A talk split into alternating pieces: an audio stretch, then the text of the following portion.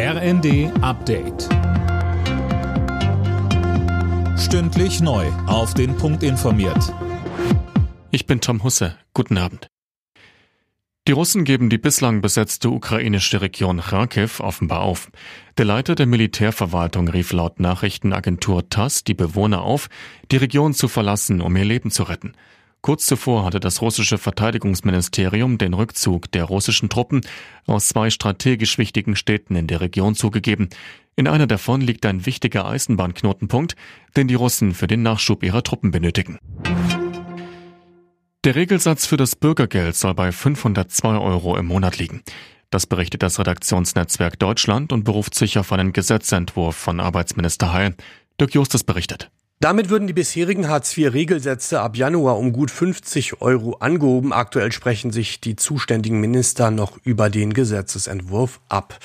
Die Ampelkoalition hatte bereits angekündigt, dass sie bei der Berechnung der Sätze auch verstärkte Inflation in den Blick nehmen will. Das Bürgergeld soll Hartz IV ab kommendem Jahr ablösen. Die Schweiz will ihr Atommüllendlager nur wenige Kilometer entfernt von der Grenze zu Baden-Württemberg bauen.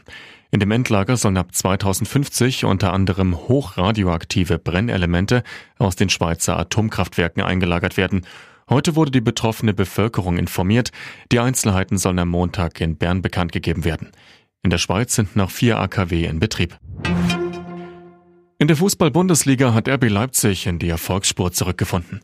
Unter dem neuen Trainer Marco Rose gewann die Leipziger zu Hause mit 3 zu 0 gegen Borussia Dortmund. Meister Bayern München hat auch im dritten Ligaspiel wieder nur unentschieden gespielt. Gegen Stuttgart stand es am Ende 2 zu 2.